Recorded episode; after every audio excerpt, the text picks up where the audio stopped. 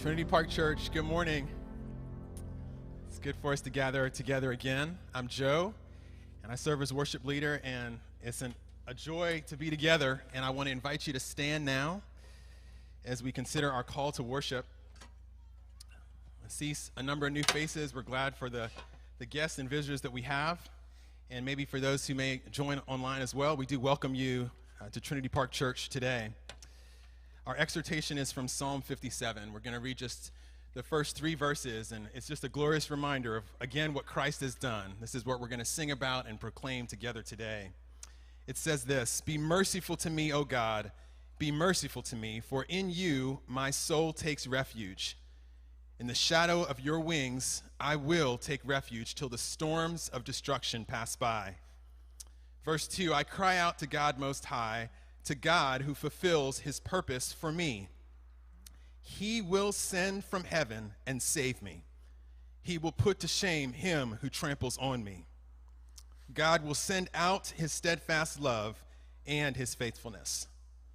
And I just love the way in this passage we're reminded that certainly in the midst of our midst of dangers and challenge, we have a God who saves. But I love also how this passage points us to a greater knowledge of a God who has saved us from the depths of our sin. And he has sent from heaven and shown us his steadfast love and his faithfulness through his son, Jesus Christ, who has died. And so it's in that that we rejoice together in him right now. So, would you pray with me for a moment as we sing? Heavenly Father, thank you again for a privilege to gather together. Thank you that your word is true, that you have extended to us great mercy, that you are a God of steadfast love and a God of faithfulness. And I pray, Lord Jesus, in this moment, as we raise our voices to you, would you remind us of the depths of the gospel that we receive? Would you remind us that we are sinners, but we stand before a holy God because of Jesus Christ who has died for our sins, who now clothes us in his righteousness. And it's in this that we find all of our joy. So help us, Lord, and remind us of your great love for us. We pray these things in Jesus' name. Amen. So I invite you, let's lift our voices together now as we sing. And can it be that I should gain amazing love? How can it be that thou, my God, should die for me? And can it be that I should gain an interest in the Savior's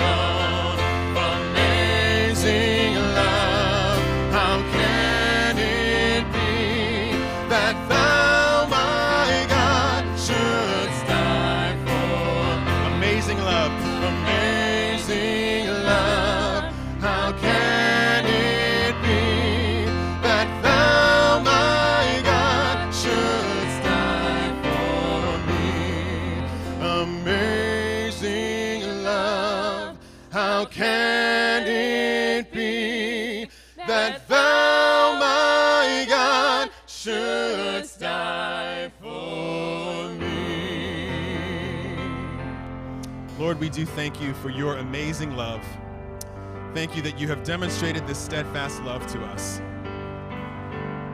I cast my mind to Calvary when Jesus bled and died for me. I see his wounds,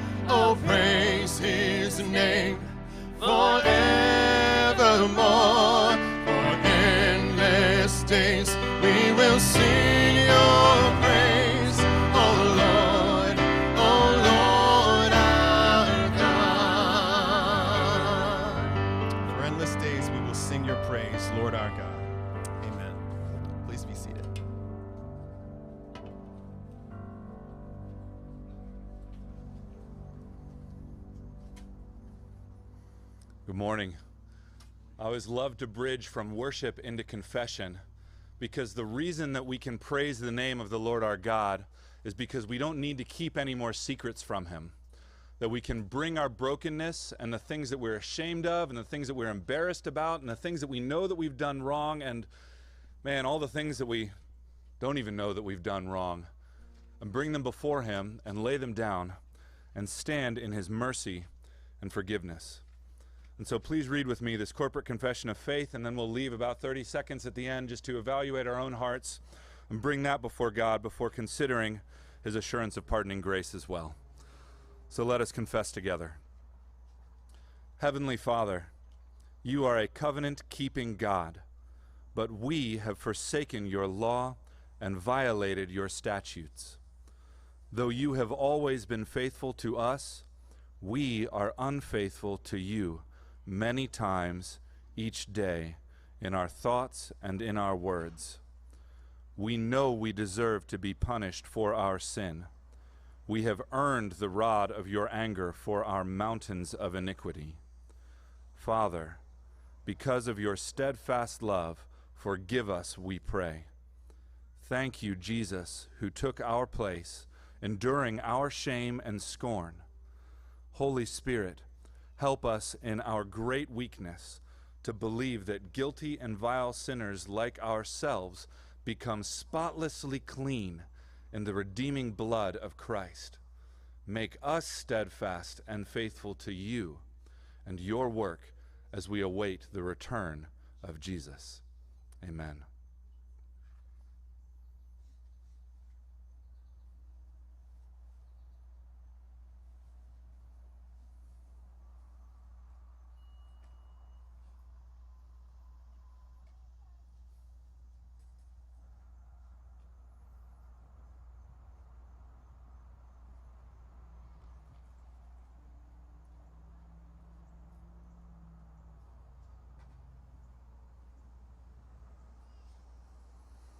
Gospel of grace is not one that leaves us in our sin, but delivers us from it. And we're reminded of this from Deuteronomy chapter 7, verse 9, where we are told, Know therefore that the Lord your God is God, the faithful God, who keeps covenant and steadfast love with those who love him and keep his commandments to a thousand generations. And with this in mind, with our hearts washed in his love, um, let us turn to him again in song.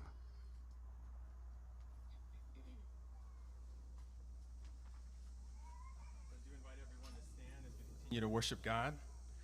This is also our offering time, so you're welcome to give either online or there's a basket in the back there if you'd like to um, place something there. We're going to sing an old song, Turn Your Eyes Upon Jesus. We pray that we would do this with all our hearts.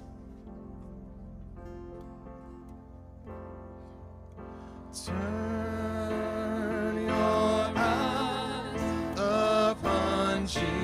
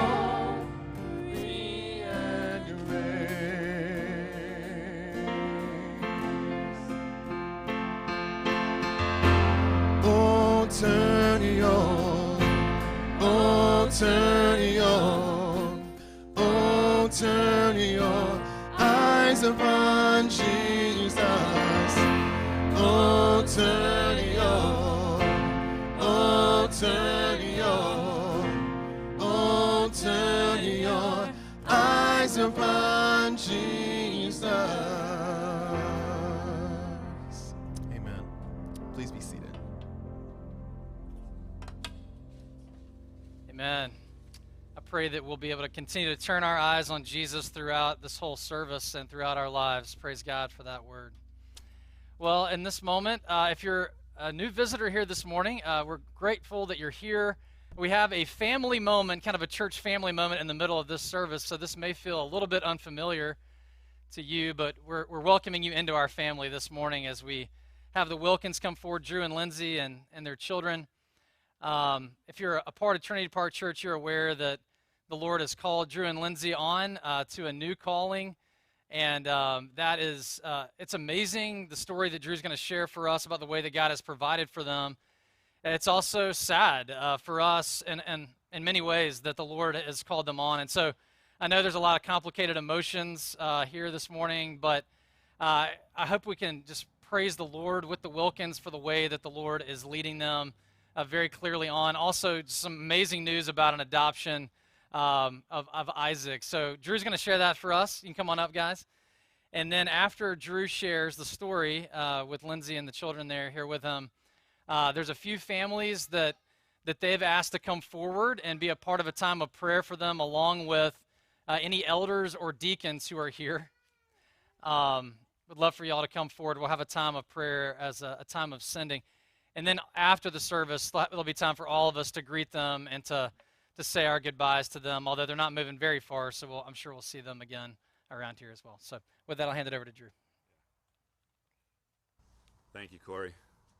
Uh, I'm going to hold this guy the whole time because I managed to bring him without any shoes today. So, bare feet and blacktop, not the greatest combination. So, he may contribute from time to time.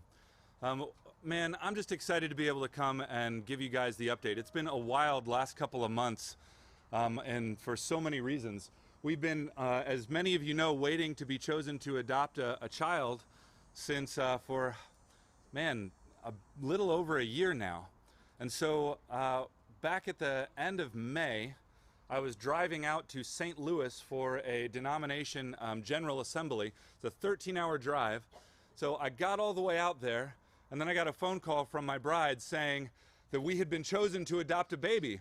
And I had to turn around and come right back. So, I hopped back in the car and drove 13 hours back here, spent the night, um, loaded the kids into the car, drove them up to my parents' house in Annapolis, Maryland, and then flew, uh, or then drove up to, or flew up, or one way or another. I got to uh, Albany, New York, where, where our newest little member of the family was waiting for us. And so we've got little Isaac, and we are so excited to have him here with us today. Um, and he's just been a wonderful addition. Uh, during that time, it's amazing how God just weaves things together. Uh, during that time, while I had uh, Lindsay stayed with Ike up in uh, New York, I went back to Maryland to be with the kids while we worked through a number of things. And um, my home church, a church where I had grown up, where uh, my parents had been and grown up in some ways, and a church that my grandparents had actually helped to start, uh, was in the process of searching. And so I started some conversations with them, and the conversations continued to roll. And so um, on my drive back from St. Louis was my first official interview for this position in Annapolis, Maryland. And uh, the conversations continued to get better, and God just brought all of that together as well. Um, at the same time, uh, Annapolis is a very uh, challenging place to find and buy a home and to live in for a number of reasons, just with the expenses. And a friend has been able to make her home available for us to rent um, as she's moving to Germany for three years and just needed someone to be in her home and has made that available to us. Um, there's been so many things just at each point along the way that have been so wonderfully encouraging, whether that's sometimes some financial help with some things that we've needed, whether that's donations to help um, give the funds that we would need to bring this little guy home, whether that's just randomly calling me up and meeting out of the blue to say, hey, I've been walking with the Lord in ministry for lots of years, and He is faithful. And I don't know how, but He will take care of you. And you can rest in that. That has been so good for my heart and just so good for my soul. And so we just wanted to be able to thank you guys and update you. It's really only been, what, a week and a half, two weeks that we've been back here from Maryland after getting back with the baby. So it all still feels up in the air. And now our house is uh, filled with boxes and other things. And so we'll need some help even packing up and loading the trucks um, before we roll out. But man, we wanted to say thank you for all of your help. But we also really wanted to pause and just celebrate and be able to testify to what God has done for us. Uh, over a year ago, I first started hearing Joe Jackson talk about Psalm 77 and the ways that God's leadership uh, brings us straight to the sea, drawing back on the history of Israel and the Exodus, walking up to the Red Sea, and not knowing where to go from that. And it says that your way is through the waters, but your footsteps are unseen. And that has brought so much comfort and hope and encouragement. And it's wonderful to be able to stand here saying that after really six months of knowing that my position here, it was time for that to come to an end, and not knowing quite what God had next, and waiting and praying and waiting and praying, and after waiting for over a year for this little one, and not knowing when he was going to come, and just waiting and praying and waiting and praying, and then to have both of those things come together so wonderfully, so quickly, even if at the 11th hour, God's goodness has been very deep, and His kindness is very real. And the ways that He provides for us has been just wonderful to see come together. And we just wanted to pause and to praise Him with you all in the midst of all of that. And so, thank you. Thank you for walking with us in this moment. Thank you for your prayers and for your just tangible help as we transition. And thank you for walking with us into the next moment as well. We love you, and we really, really appreciate it.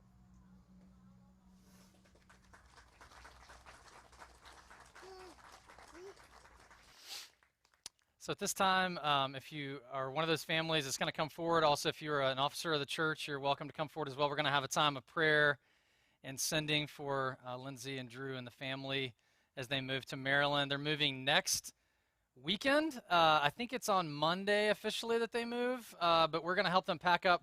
So Andy's going to give you more information on this. We're going to help them pack up on Saturday afternoon after our Northwoods service day. The, the Wilkins also need our help. So basically, your Saturday, we need you. We need you one time or the other or both uh, to help out at Northwoods or to help with the Wilkins. Um, all right. Well, I will lead us off with a time of prayer. Um, the only way that this is going to work is if you come to the mic and pray. You definitely can pray in your heart. Um, but if you feel comfortable coming to the mic to say a prayer, um, I would encourage you to do that. Lord God, um, we're so grateful for Drew and Lindsay, and thankful, just so grateful for the way you provided for them. And and as I've walked with them and I've seen them wrestle with your calling and not knowing how you're going to provide. It is so true that your way is through the sea and your footsteps are unseen. You have carried them along and and I personally and I know we collectively are just so grateful to see the way that you've provided for them. Lord, the way you provided this this role for Drew that is a a great fit for him, the way that you provided this in a church where they have history and have uh, context and the way you provided this for them in a place where it's really near to uh, Drew's family, uh, where they can be closer to family as well. Lord, we um, did not know how this would all come to pass, Lord, but in your mind, you always had a plan. And so, God, we're grateful for this. We're grateful for even what we can learn from this as, as people who follow you, that you you have a plan for us, even when we can't see what you're doing. But we rejoice with Drew and Lindsay and we pray that you would hear our prayers as we send them off to their new place of calling.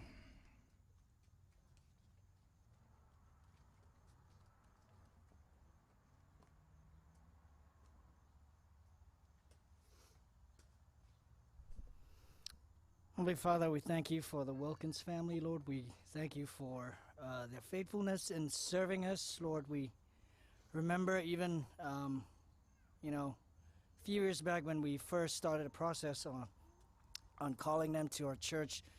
We're so grateful for this family and for the um, giftedness that you've provided for them, and uh, for Drew and Lindsay, and for their children, and how what a incredible joy they have been to us, and friendship that they have um, been to all of us here, Lord. I thank you just for you know, for making their path straight, Lord, for enabling them to transition even to the next call that you have uh, called Drew to become a pastor in this church in Maryland. I thank you for that opportunity, Lord. I thank you for this family. I pray that, Lord, our paths will cross again, Lord. I pray, too, for opportunities for us to continue to connect to each other. Lord, we thank you because we're able to do this because of Christ, Lord, and I thank you for this, Lord.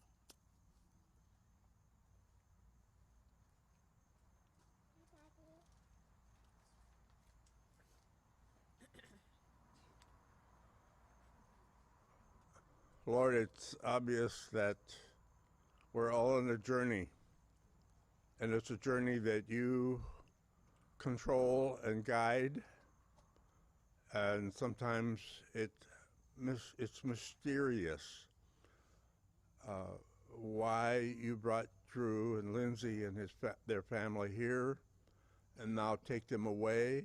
It's a mysterious. Um, happening to us. But you have said, Fear not, for I'm with you. And so we fear not, for you are with Drew and Lindsay and their family, and you are with us as uh, they leave and leave a big hole in our hearts for their joy, the joy that they brought uh, to us. So bless them. Help them to fear not Help us to fear not, for you are with us in Christ.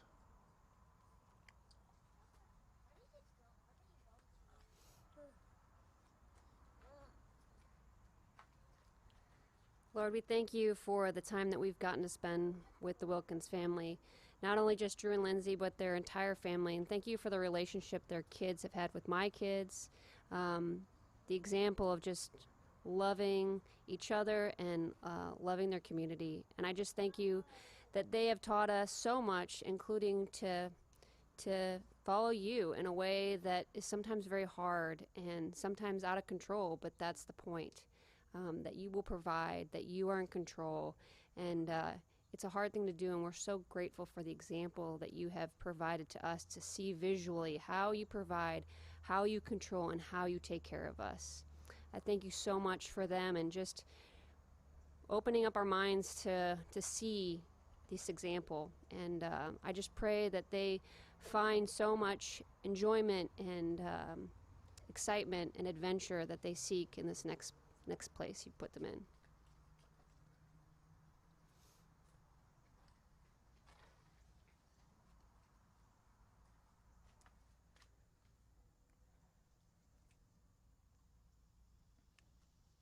Father God, on behalf of the youth group of our church, I thank you. Amen.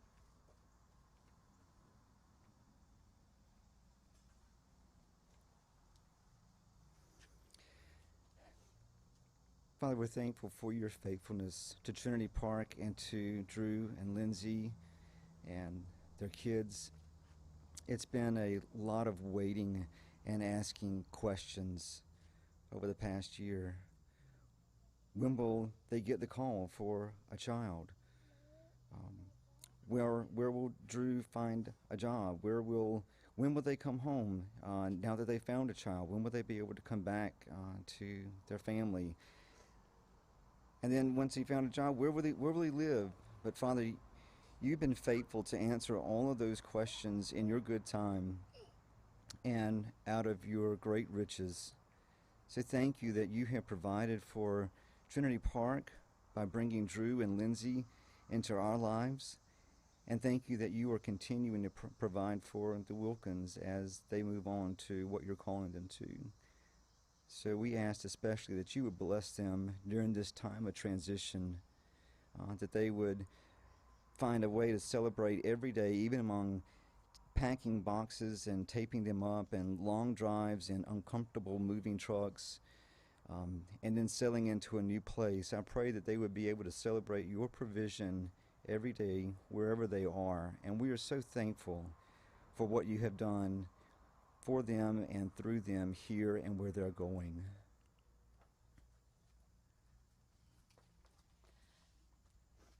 Father God, I want to thank you for what many in the congregation, even if they weren't part of the youth group, learned about your faithfulness. Those people that weren't necessarily close to Drew and Lindsay, man's wisdom said that you don't let go of a family from a salaried job during a hard time. But Drew and Lindsay stood, sat, appeared in those Zoom meetings saying, This is where we're walking out. And they relied on your wisdom, but all of man's wisdom said no. So I thank you, Father, that we got to be part of the whole story the praying for them, and then seeing this, and even seeing their joy, bittersweet as it is, that we got to see your faithfulness simply because we cared enough to pray and be hurt and struggle in our prayers to see your wisdom over our own man's wisdom. And so I thank you for Drew and Lindsay for leading us in that. And I pray, Father, that in their next iteration of their youth leadership journey and their friendship journey up in Annapolis, Father, I pray that they would continue that faithful walk with you and that they would hear your voice and that they could carry away your wisdom that is so far above man's wisdom.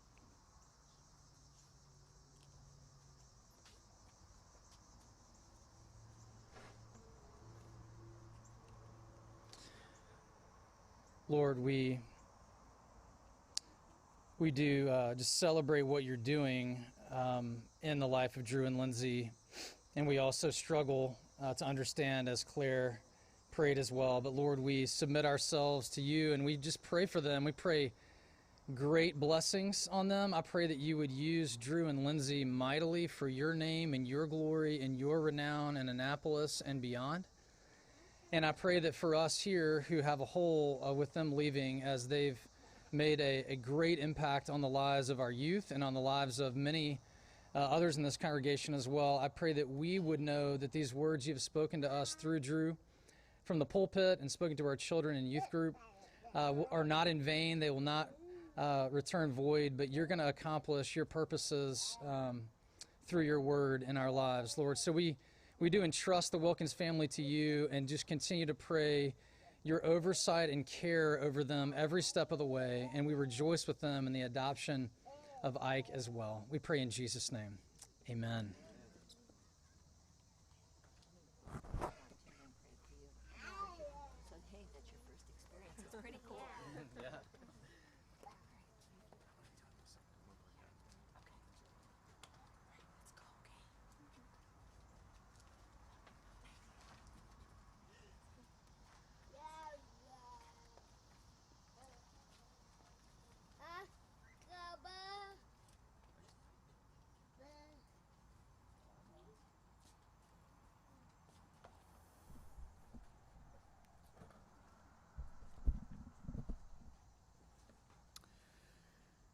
Good morning. As we, um, I don't know how you transition from that to what I'm about to say because it's totally anticlimactic, but um, I'm going to do it. You know, one of the things that uh, for us as Trinity Park that we've been praying and thinking a lot about as we uh, came into this building too is, you know, how are we going to to make our presence known in this community and how are we going to serve the people in this community? And so there have been many iterations and many conversations that we've been having with different people, different organizations, and things like that. And so, you know, one of the things that we, as a church, that we've been thinking a lot is, you know, we want to plant roots in where we are in this place. We want to make our presence known among people. We want to be good neighbors to the people around us.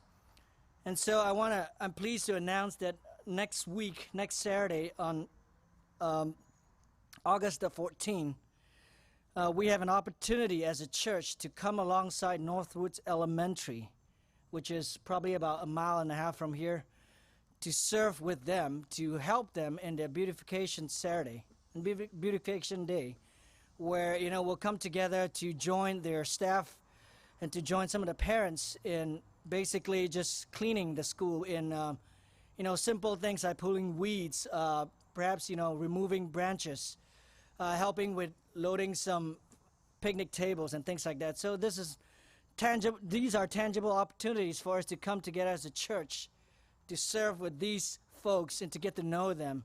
And so I want to invite you to join me from uh, 8 to 11 a.m next Saturday at Northwoods Elementary. If you want to know how to get there or you're not sure about the time and things like that, please come talk to me. I've also, uh, I think there's also been an email being sent out to RSVP. We need definitely help.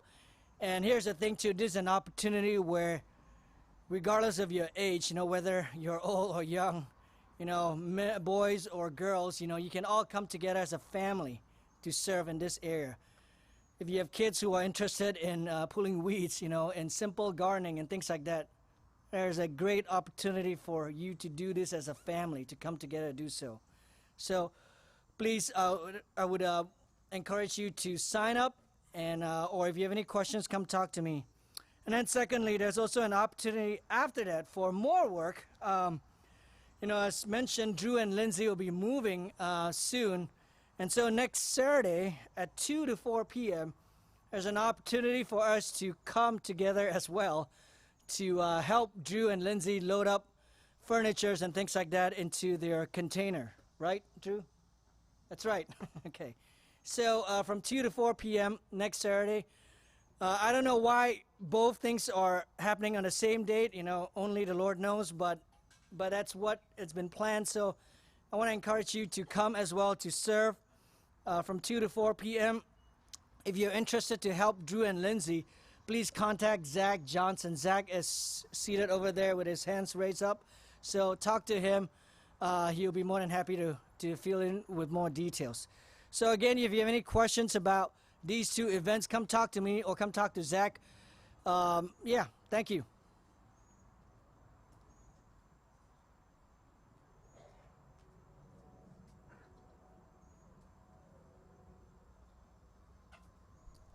Brothers and sisters, I hope we've had opportunities to be motivated by these extended moments to pray um, and to see the way that God provides and answers prayer. So I invite you now, just in your seats, just to bow your heads as we pray together again.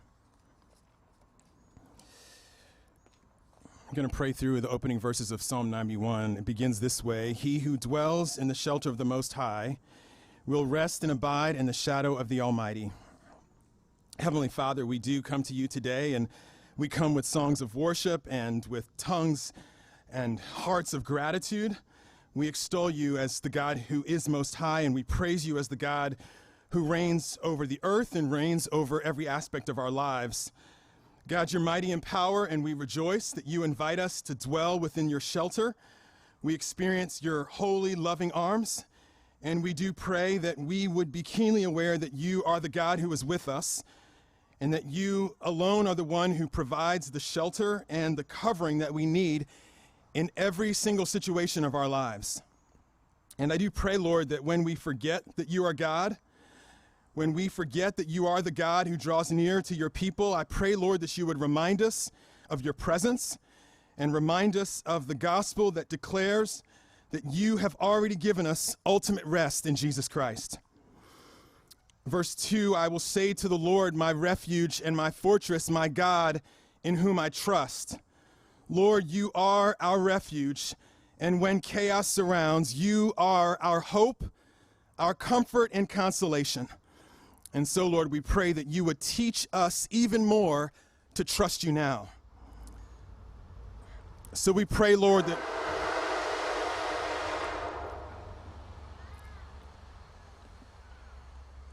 Lord, I do pray that you would teach us to trust you. I pray that we would trust you as singles. For those who are called into singlehood, we do ask that you would grant both contentment and confidence. We pray that you would provide many moments of joyful, uninhibited worship before you. And we pray to trust you as parents. We pray that you would grant wisdom and patience as we really listen and talk to our children. We pray, Lord, that you would show us how to instruct our children as we trust you to keep and preserve them. Lord, I ask that you would teach us as parents to cast our cares upon you as we parent. And I pray, Lord, that we would trust you as children. I pray that you would grant the children of this church a deep and abiding love for you and a love for your word. Lord, I pray that the children of Trinity Park Church would have courage and wisdom to live for you as they interact both with classmates and friends. I pray that they would entrust, grow each day as they filter their thoughts and their actions through the lens of the gospel.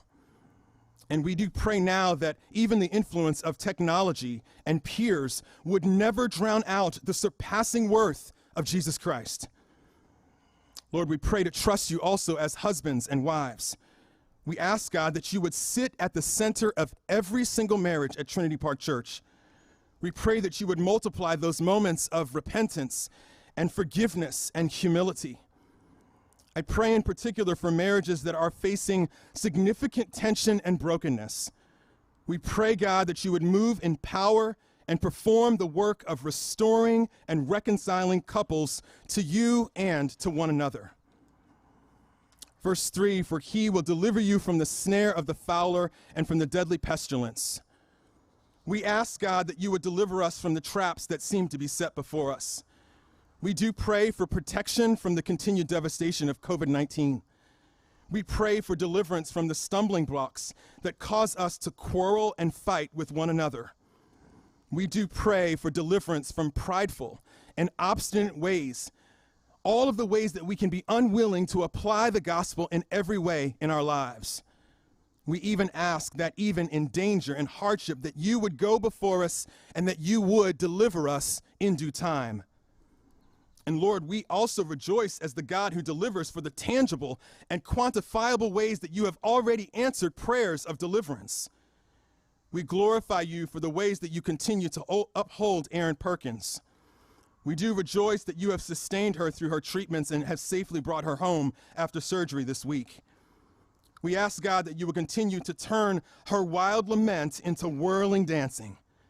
We pray for her continued healing, for favorable pathology reports, and that she would continue to burst with song as she declares to herself and to her family that God is good and his loving kindness and faithfulness endure forever. Lord, we ask that you would sustain Erin and Dan and Lily and Noah as they entrust themselves to a faithful God who promises to be with us no matter what. Lord, we lift up Emmy's colleague, Diane. Heal her, Lord, and help her to be steadfast.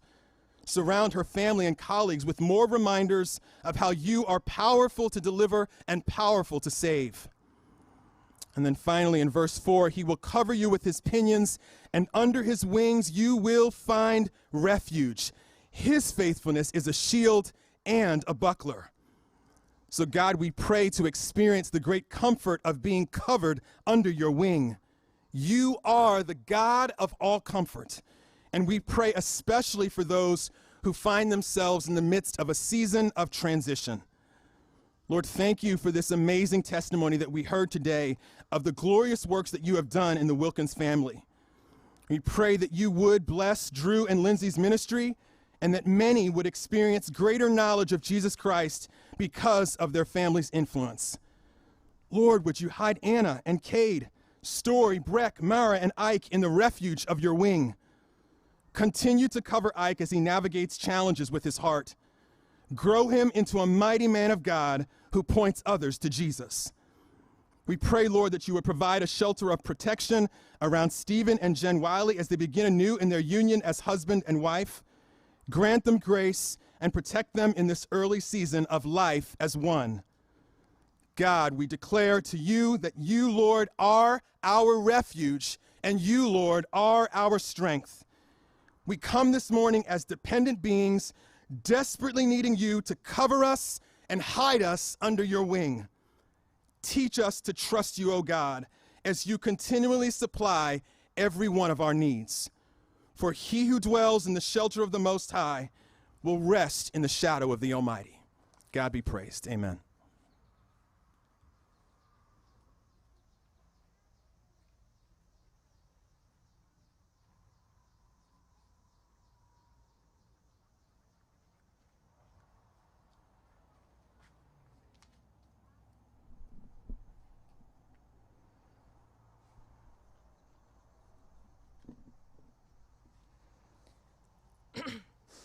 The reading today is taken from Acts 28. After we, brought, we were brought safely through, we then learned that the island was called Malta. The native people showed us unusual kindness, for they kindled a fire and welcomed us all, because it had begun to rain and was cold. When Paul had gathered a bundle of sticks and put them on the fire, a viper came out because of the heat and fastened on his hand. When the native people saw the creature hanging from his hand, they said to one another, No doubt this man is a murderer. Though he has escaped from the sea, justice has not allowed him to live. He, however, shook off the creature into the fire and suffered no harm. They were waiting for him to swell up or suddenly fall down dead, but when they had waited a long time and saw no misfortune come to him, they changed their minds and said that he was a god. Now, in the neighborhood of that place were lands belonging to the chief man of the island, named Publius, who received us and entertained us hospitably for three days. It happened that the father of Publius lay sick with fever and dysentery, and Paul visited him and prayed, and putting his hands on him, healed him. And when this had taken place, the rest of the people on the island who had diseases also came and were cured. They also honored us greatly, and when we were about to sail, they put on board whatever we needed. After three months, we set sail in a ship that had wintered in the island, a ship of Alexandria, with the twin gods as a figurehead. Putting in at Syracuse, we stayed there for three days, and from there we made a circuit and arrived at Rhegium. And after one day, a south wind sprang up and on the second day we came to Puteoli. There we found brothers and were invited to stay with them for seven days. And so we came to Rome, and the brothers there, when they heard about us, came as far as the Forum of Appius and three taverns to meet us. On seeing them, Paul thanked God and took courage. And when he came into Rome, Paul was allowed to stay by himself with the soldier who guarded him. After three days, he called together the local leaders of the Jews, and when they had gathered, he said to them, Brothers, though I had done nothing against our people or the customs of our fathers, yet I was delivered as a prisoner from Jerusalem into the hands of the Romans. When they had examined me, they wished to set me at liberty, because there was no reason for the death penalty in my case. But because the Jews objected, I was compelled to appeal to Caesar though I had no charge to bring against my nation. For this reason, therefore, I have asked to see you and speak with you, since it is because of the hope of Israel that I am wearing this chain. And they said to him, We have received no letters from Judea about you, and none of the brothers coming here has reported or spoken any evil about you. But we desire to hear from you what your views are, for with regard to this sect, we know that everywhere it is spoken against. When they had appointed a day for him, they came to him at his lodging in greater numbers.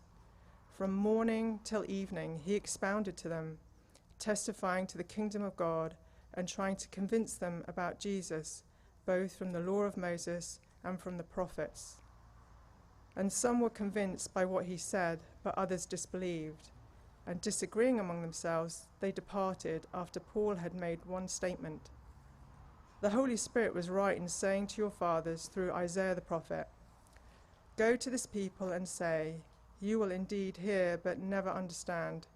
You will indeed see, but never perceive.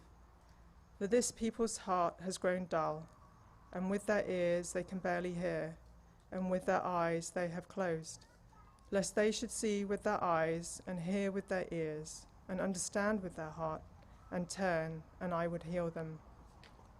Therefore, let it be known to you that this salvation of God has been sent to the Gentiles. They will listen.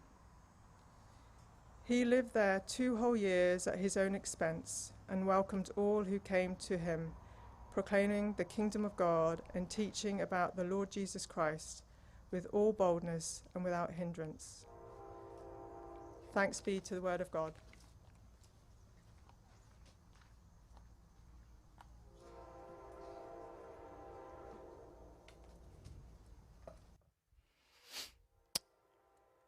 Thank you, Liz. Well, as we gather today on uh, this last Sunday, as we're going through the book of Acts, we've been journeying through this series for the last six or seven months as we've gathered in three different parking lots. We've gathered on Saturdays and Sundays, different times of day, different places to meet indoors during the snow. We have trains uh, that pass us by. Um, you know, it it makes me ask the question how essential is the gospel of grace?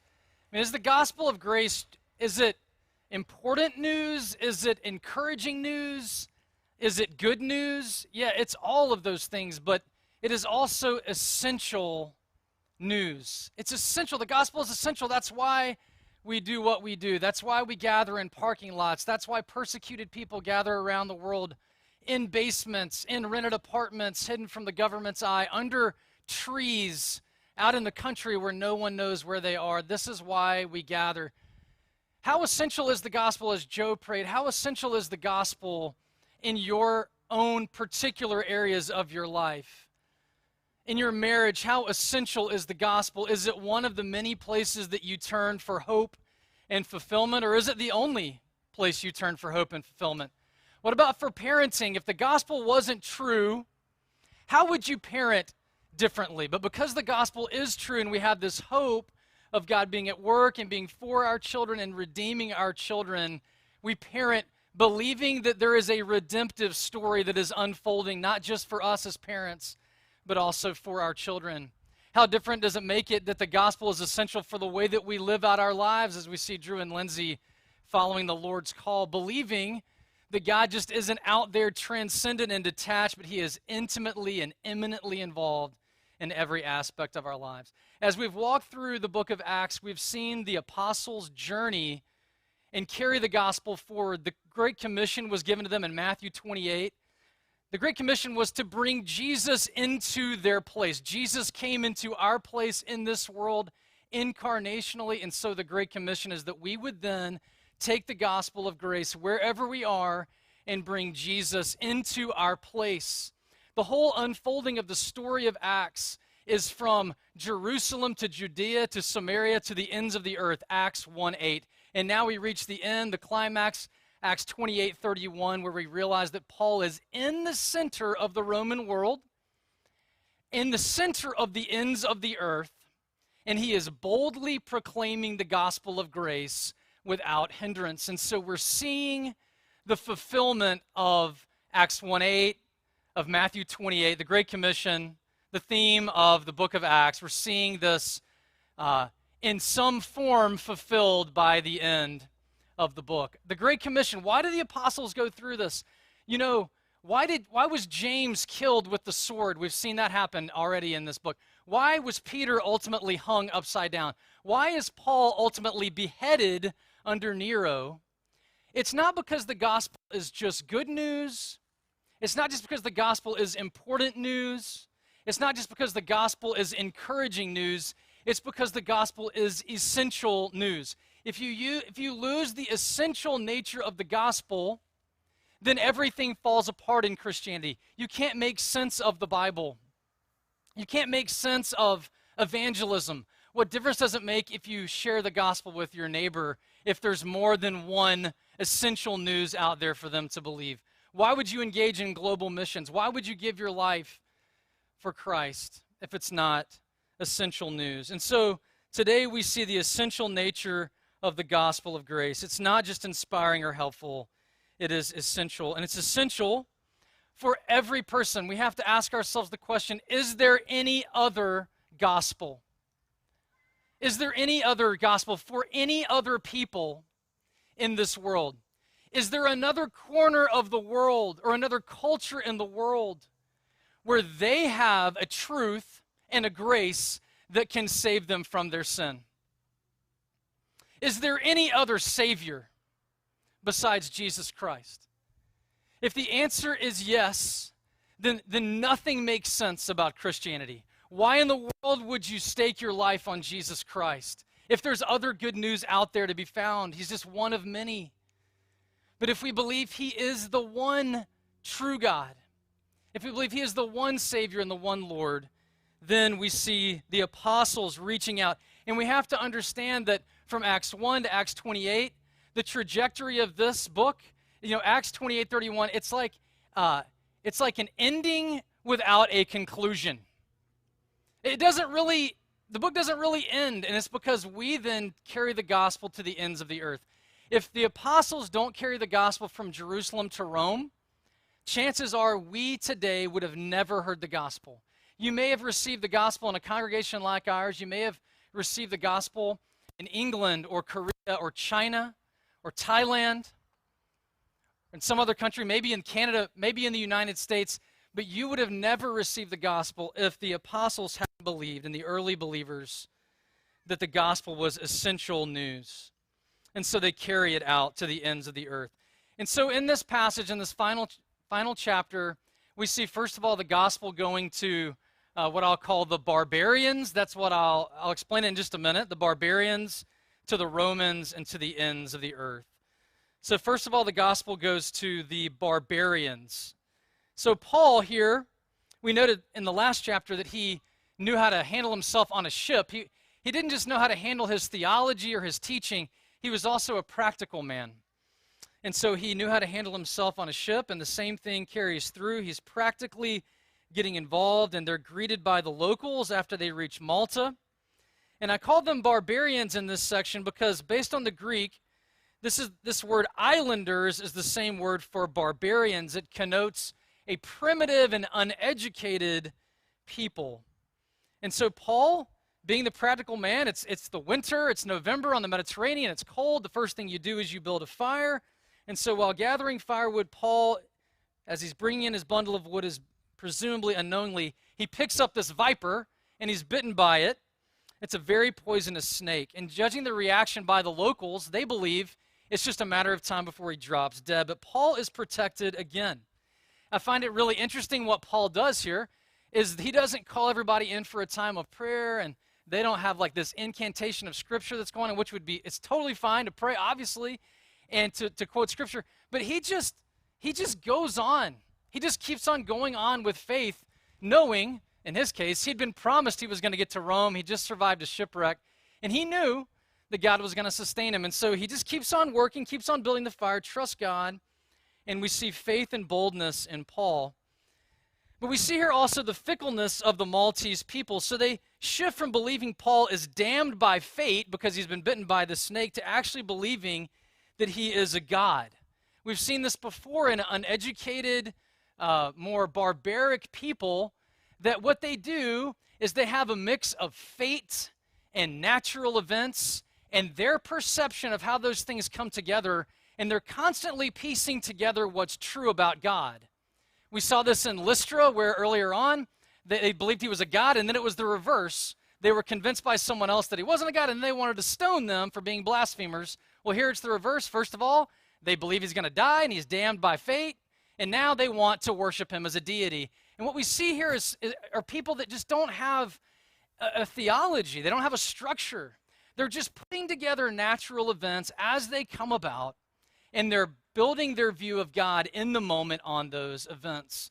Now, you may say this is a 2,000 year ago struggle. This is something that's not really relevant today. But in our day and age, uh, particularly with New Age and Eastern mysticism, but that's all bled over, in fact, into the church. In fact, I grew up in a religious community where the, the nature of God and the character of God was not set according to Scripture. It was very much something that we put together based on how we feel and what we see God doing. And it's a mix of what God says about Himself and, and our own understanding of how all of these natural events fit together.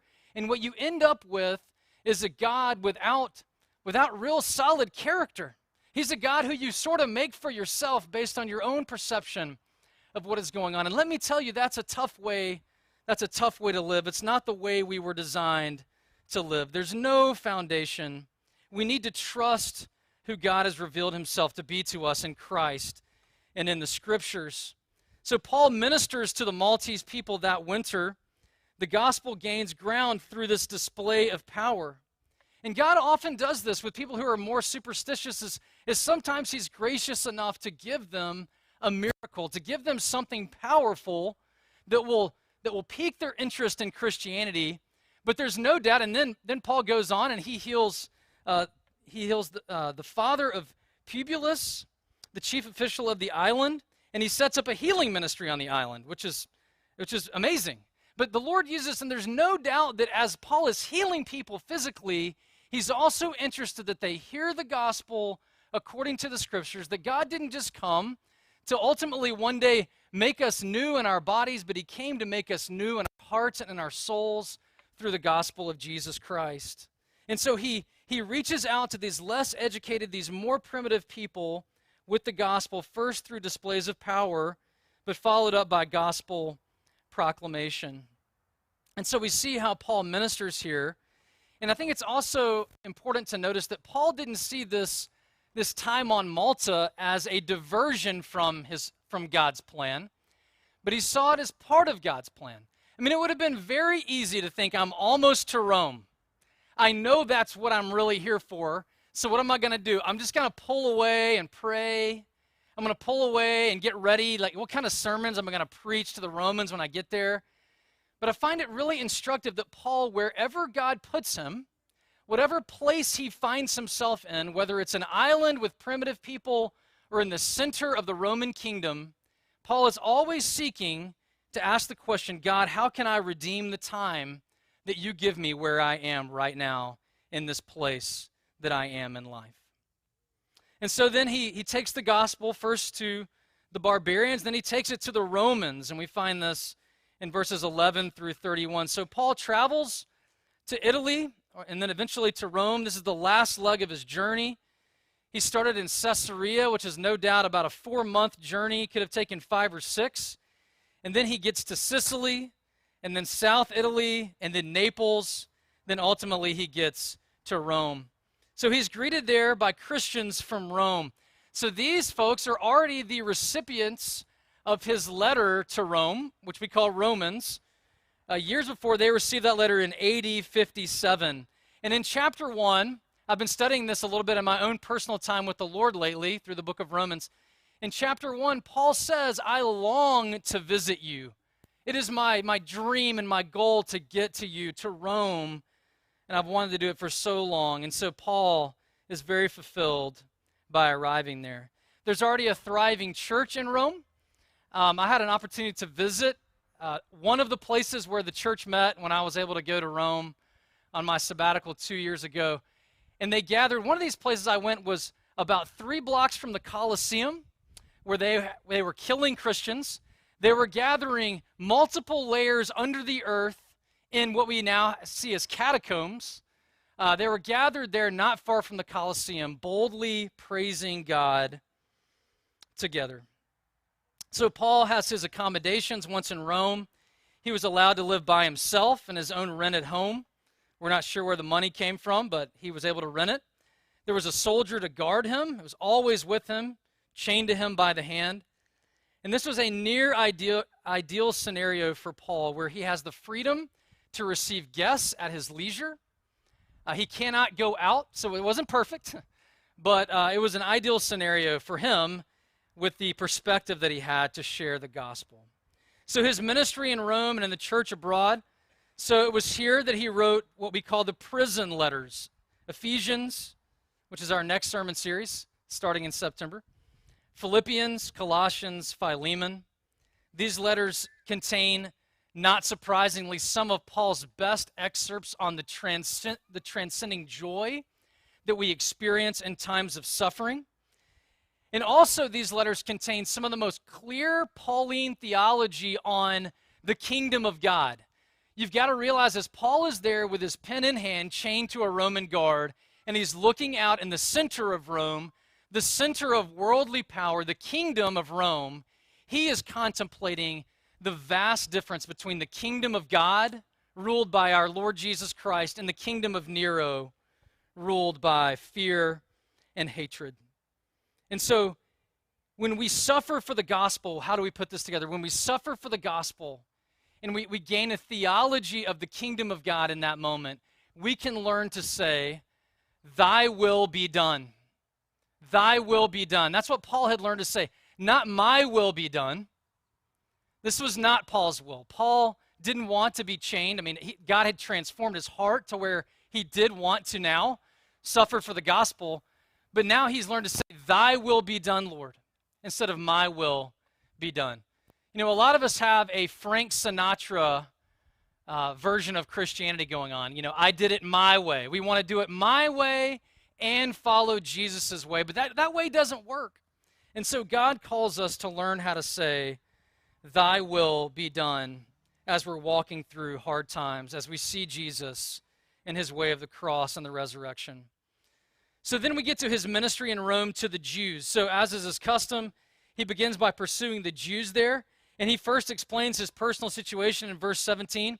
He wants them to know, I've done nothing against the Jews or against Judaic customs. He said, I haven't done anything against the Jews. Here he is. They hadn't received news about him, which is kind of surprising. So he had a chance to tell them about himself. He says, I am an exemplary Jew. He says, Verse 18 The Gentiles examined and released me. They have nothing against me. He said, I'm also an exemplary Roman citizen. And he wants them to know, I have nothing against the Jews. I only appealed to Caesar when I realized that the Jews couldn't give me a fair trial. And he wants them to understand that Jesus is the Messiah. So he starts explaining his theology to them according to the Old Testament. And he explains to them that the kingdom of God is fulfilled in Jesus Christ, that he is the long expected king. And his reign is even more solid and lasting than Nero's kingdom. And then he tells them in verse 23 that the historical Jesus is the biblical Christ. He's the one that they've been waiting on. But then in verses 25 through 27, the Jews respond. Most of them do not receive his words, most of them reject him. And so he leaves them with this emphatic, Isaianic declaration telling them that they've rejected their Messiah. They have not had eyes to hear and see him. And so God has sent him to the Gentiles. So Paul usually starts with the Jews and then he gets to the Gentiles. Then he ministers to the Gentiles in verse 28. He tells them that Jesus isn't just the hope of Israel, he's the hope of the whole world. There's one gospel for all men, both Jew and Gentile. You know, during this year, the elders have, have wrestled together with in the midst of COVID, in the midst of, of, of, worshiping in all these different places, in the midst of all that's going on in this culture moment, what are some things that we want to make sure that we hold on to as a church? And we had an email interchange as elders where one elder wrote, he said that the verse that really has stuck out to me more than any other verse this year is Romans 1:16, which Paul had written to these people three years earlier before he got there in AD 57. And, and right after he said, I long to meet you, in verse 16, he says, I am not ashamed of the gospel. It is the power of God for the salvation of everyone who believes, first for the Jew and then for the Gentile. And we had this beautiful discussion as elders about how we want to be a church where the gospel is for everyone. Everyone. Every tongue, every tribe, every nation, every socioeconomic class, whether you're less educated or more educated, whatever your background is, whatever your story is, can we be a church where the gospel of grace is preached, but not just to some people, but to everybody, to everyone? And we've seen in our cultural moment just how challenging that is, just how divisive this moment is, just how people want to split we want to split apart from each other based on things that aren't the gospel of grace. We want to hold on to the gospel for all people. And that's the gospel that Paul is preaching to the Roman Gentiles. He says he's not just the hope of Israel, but for the world in verse 28. And he says in verse 28, the Gentiles will listen. God has given them grace to, to hear. So it says, for two whole years he rented his own house and he invited in, and says in Philippians 1, Philippians 1 that the whole palace guard heard the good news of Jesus. It says Paul welcomed all who came to see him. All.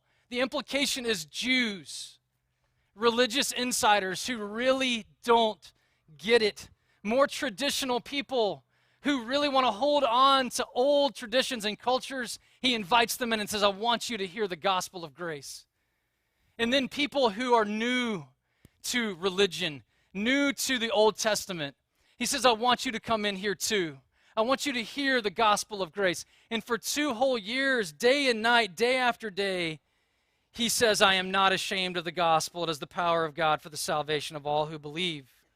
And so this is my ministry. Listen, at Trinity Park, this is not a unique ministry strategy, okay? This should not make our church unique. If it does, that's extremely sad, okay? Because all we really are seeking to do here, in a nutshell, is to preach the gospel. Romans 1:16. One gospel, one essential gospel. Because it's essential, it's essential for every culture and every corner, every person of this world. And that is what we want to hold on to above all because the gospel is essential for all. So we have the gospel for the barbarians, we have the gospel for the Romans, and we have the gospel to the ends of the earth. And we find this in Acts 28 31. It is an ending without a conclusion where it says, Paul boldly, in an unhindered way, preached the kingdom of God. He boldly, he kept on talking about Jesus in the face of opposition, knowing one day very well it would probably get him killed. He did it without hindrance.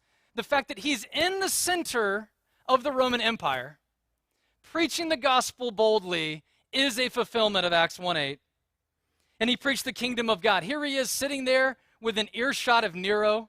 And what is he talking about more than anything else? He's saying Jesus is the true kurios, Greek for Lord. That's what Nero called himself. And he saw Nero and he said, I'm sorry. Nero is not the true Lord, and you need the good news of the gospel. This man is not your Lord. Jesus Christ is Lord. He taught about the Lord Jesus Christ. And Paul then teaches them to, to, no doubt carry the gospel to the ends of the earth. There's not a proper ending. Luke is a phenomenal author. And so he would have done this intentionally. Unless he wanted to end his book this way, he wouldn't have ended his book this way. But why does he end? Why does he have an ending without a conclusion? The implication is that the story's not over. That the acts of the apostles now become the acts of the church. And that we are called, we are now entrusted to bring the kingdom of God forward wherever we find ourselves into our place. So Paul actually ministers after Acts 28. He's released from house arrest in 63. He travels for four years between 63 and 67. During this time, he writes 1st and 2nd Timothy and Titus. He may have traveled to Greece. He may have even somehow gotten to Spain. We don't know. That's what he wanted to do, according to Romans 15 20. But by that time, Nero's reign of terror had begun. He had begun sending the Christians into the Colosseum.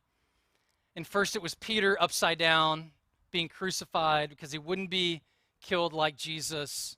And then it was Paul, who history tells us was beheaded. We have no reason to doubt that Paul eventually made it before Nero and actually got to give his gospel account. And who knows why Nero killed him? Maybe even in Nero's presence, he talked about Jesus as Lord, as the true Lord, as the true Christ. But at any rate, Nero had him killed in 67. Why were Paul and Peter and the others so willing to undergo this kind of suffering? It's because as John and Peter put it in Acts 4:12, there is only one name under heaven whereby men and women must be saved. There's one. There's one name alone. And if that's the case, if the gospel is essential because there's one true Lord and true King, then they were willing to take it forward. Listen, friends, for us today in our schools, in our workplaces, in our lives, in our cul de sacs, in our communities, will we take the gospel forward? Will we take the gospel to the ends of the earth as we have been entrusted? I think for me, as I've reflected in my own heart, I am more bold for Christ when I am more sure of his love and his grace and his forgiveness for me personally. I am compelled outward in mission when I believe and understand in, in a very real and experiential way that Jesus Christ died for me and he died for my sins. Paul was confronted with the grace of Jesus Christ on the road of Damascus. Without that, that beautiful moment where the overwhelming power and love of God came on Paul, he would have never found himself in Rome. And for us, my encouragement to you would be listen, I know that every time I'm speaking, I'm speaking to a lot of people, maybe everyone. We have a broken heart. There's something going on in our lives right now that is difficult to reconcile with the grace of God. And yet, Jesus' grace for you is real. And so I pray you would experience His grace. And as you experience His grace, that you would realize this isn't just the grace that you need, it's the grace that everyone needs. You might spend time thinking about the fact that there are many people who, when they get to that point in life with a broken heart, they just don't have any answers. They just turn, they turn to alcohol, they turn to abuse, they turn to workaholism, they turn elsewhere, they turn to entertainment. And we can see little manifestations of ourselves in that as well. Lord, we need you, we need your grace in our lives. And as we experience the grace of the gospel, we then can be compelled outward. I just want to end by talking about the last century's progress and the extension of God's kingdom and the continued fulfillment of Acts 28:31. You know, China now has over 100 million Christians. In 1949 there was 1 million, but that's only 7% of the Chinese population. And so there's a real opportunity for the extension of the gospel among the Chinese. In India, the persecution is going up as, as Modi and the nationalism that has taken hold, a lot of America has also taken hold around the world. Nationalism, Hindu nationalism is sweeping India, but yet Christians are undeterred and they continue to preach the gospel. Through church planting, the gospel is growing. In Uganda, Nigeria, in the year 2000, there were 25 million Anglicans, Episcopalians, and Methodists 10 times the number of Episcopalians, Anglicans, and Methodists that were in the United States. 10 times. In fact, the Methodist Church is now reorganizing itself as they're struggling, and they're gonna, there's going to be a group that's coming out called the Global Methodist Church because they're going to start looking to Africa for its leadership instead of the United States, which sounds like a smart move. In our moment, we are seeing God move in North Africa and Middle East in the ways that even I, 10 or 20 years ago, would have never, ever seen coming in my lifetime. But we're seeing movements in places like South Sudan where organizations are there and they are seeing such rapid response to the gospel, and then from that, a movement to the mission field where people are coming to Christ and then being sent out across borders that they don't even know what to do.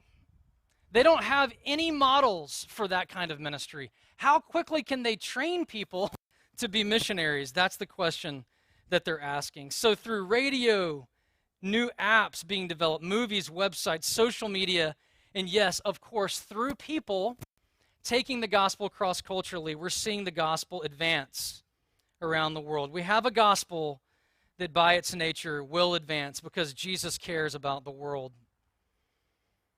Here's an update on some progress of the gospel around the world. I was looking at the Joshua Project this week.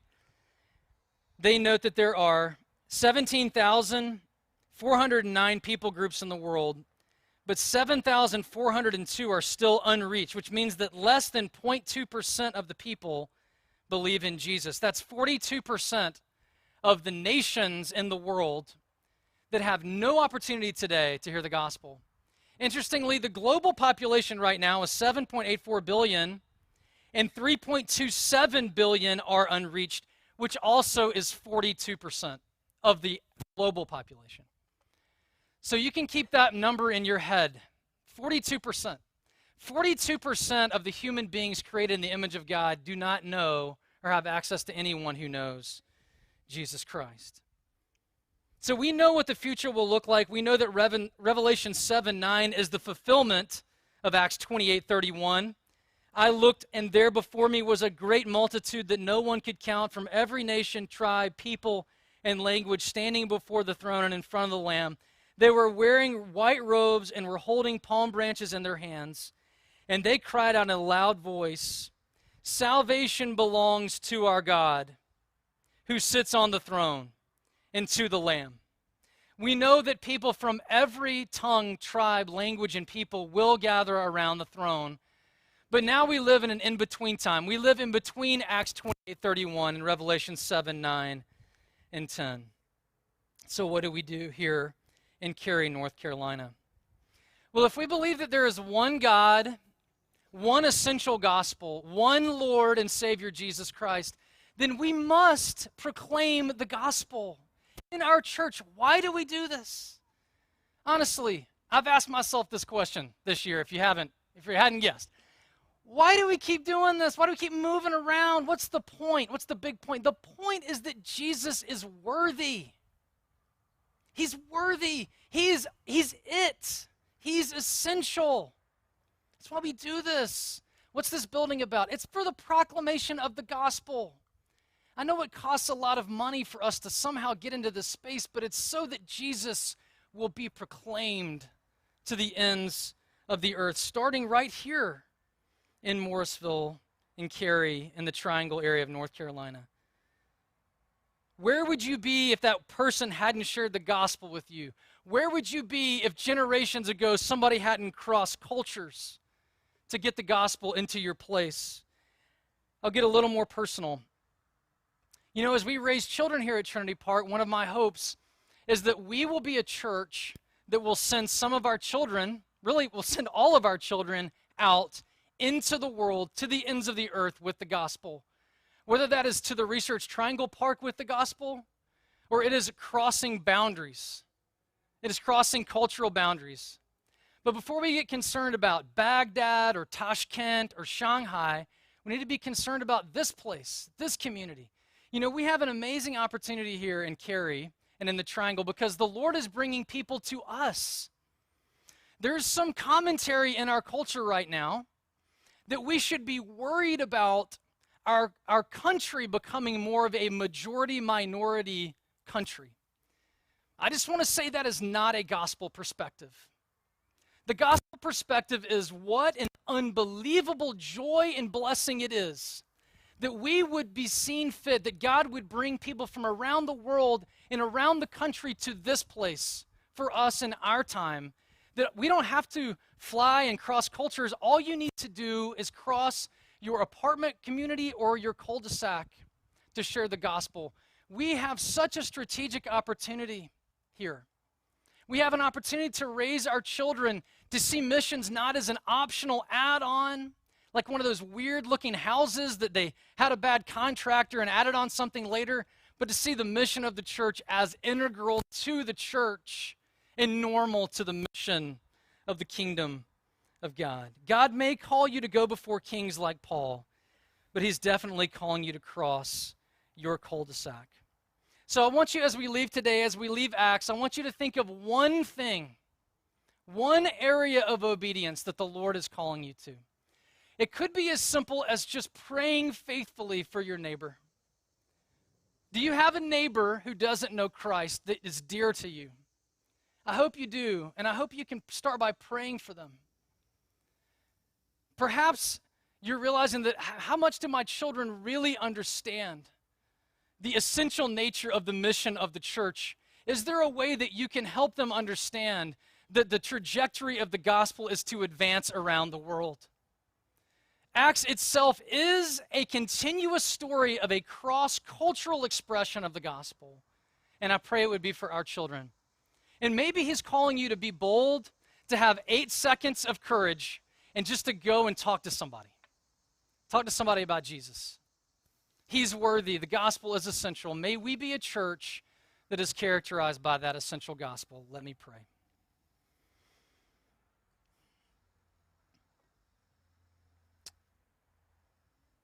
Lord, your word says in Colossians 1 6, all around the world, the gospel has been growing and advancing just as it has been in our own lives since we heard the gospel in all of its grace and truth.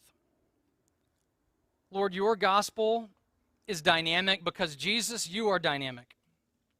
You are the Lord. And you are zealous for your own glory. You are so worthy.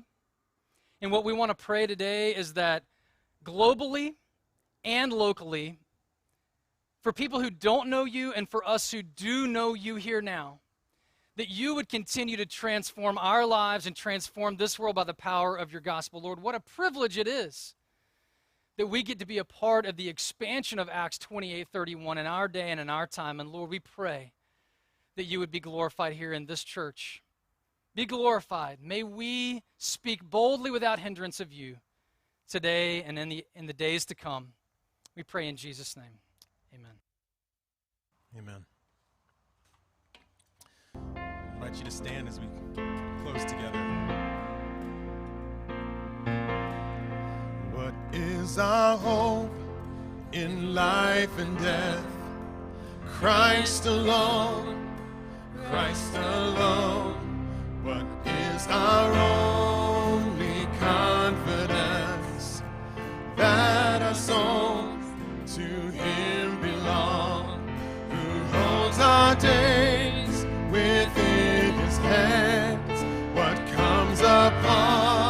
from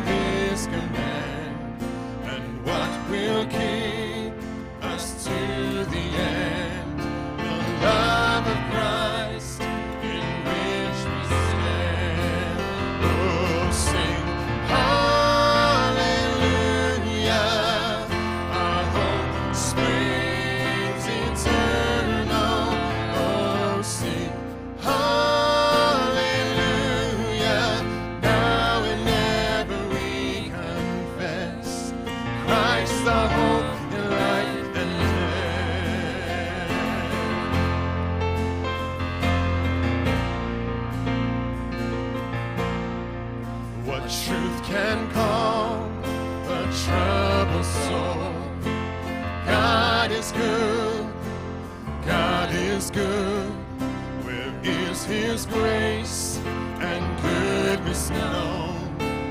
In our great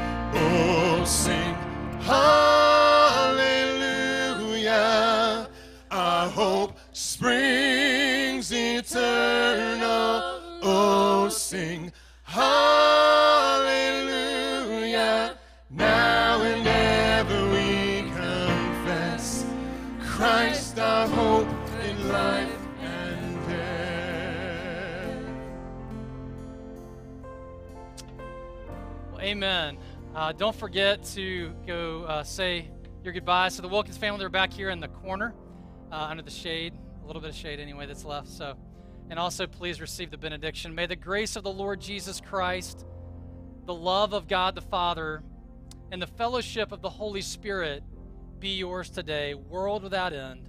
Amen. Go in peace.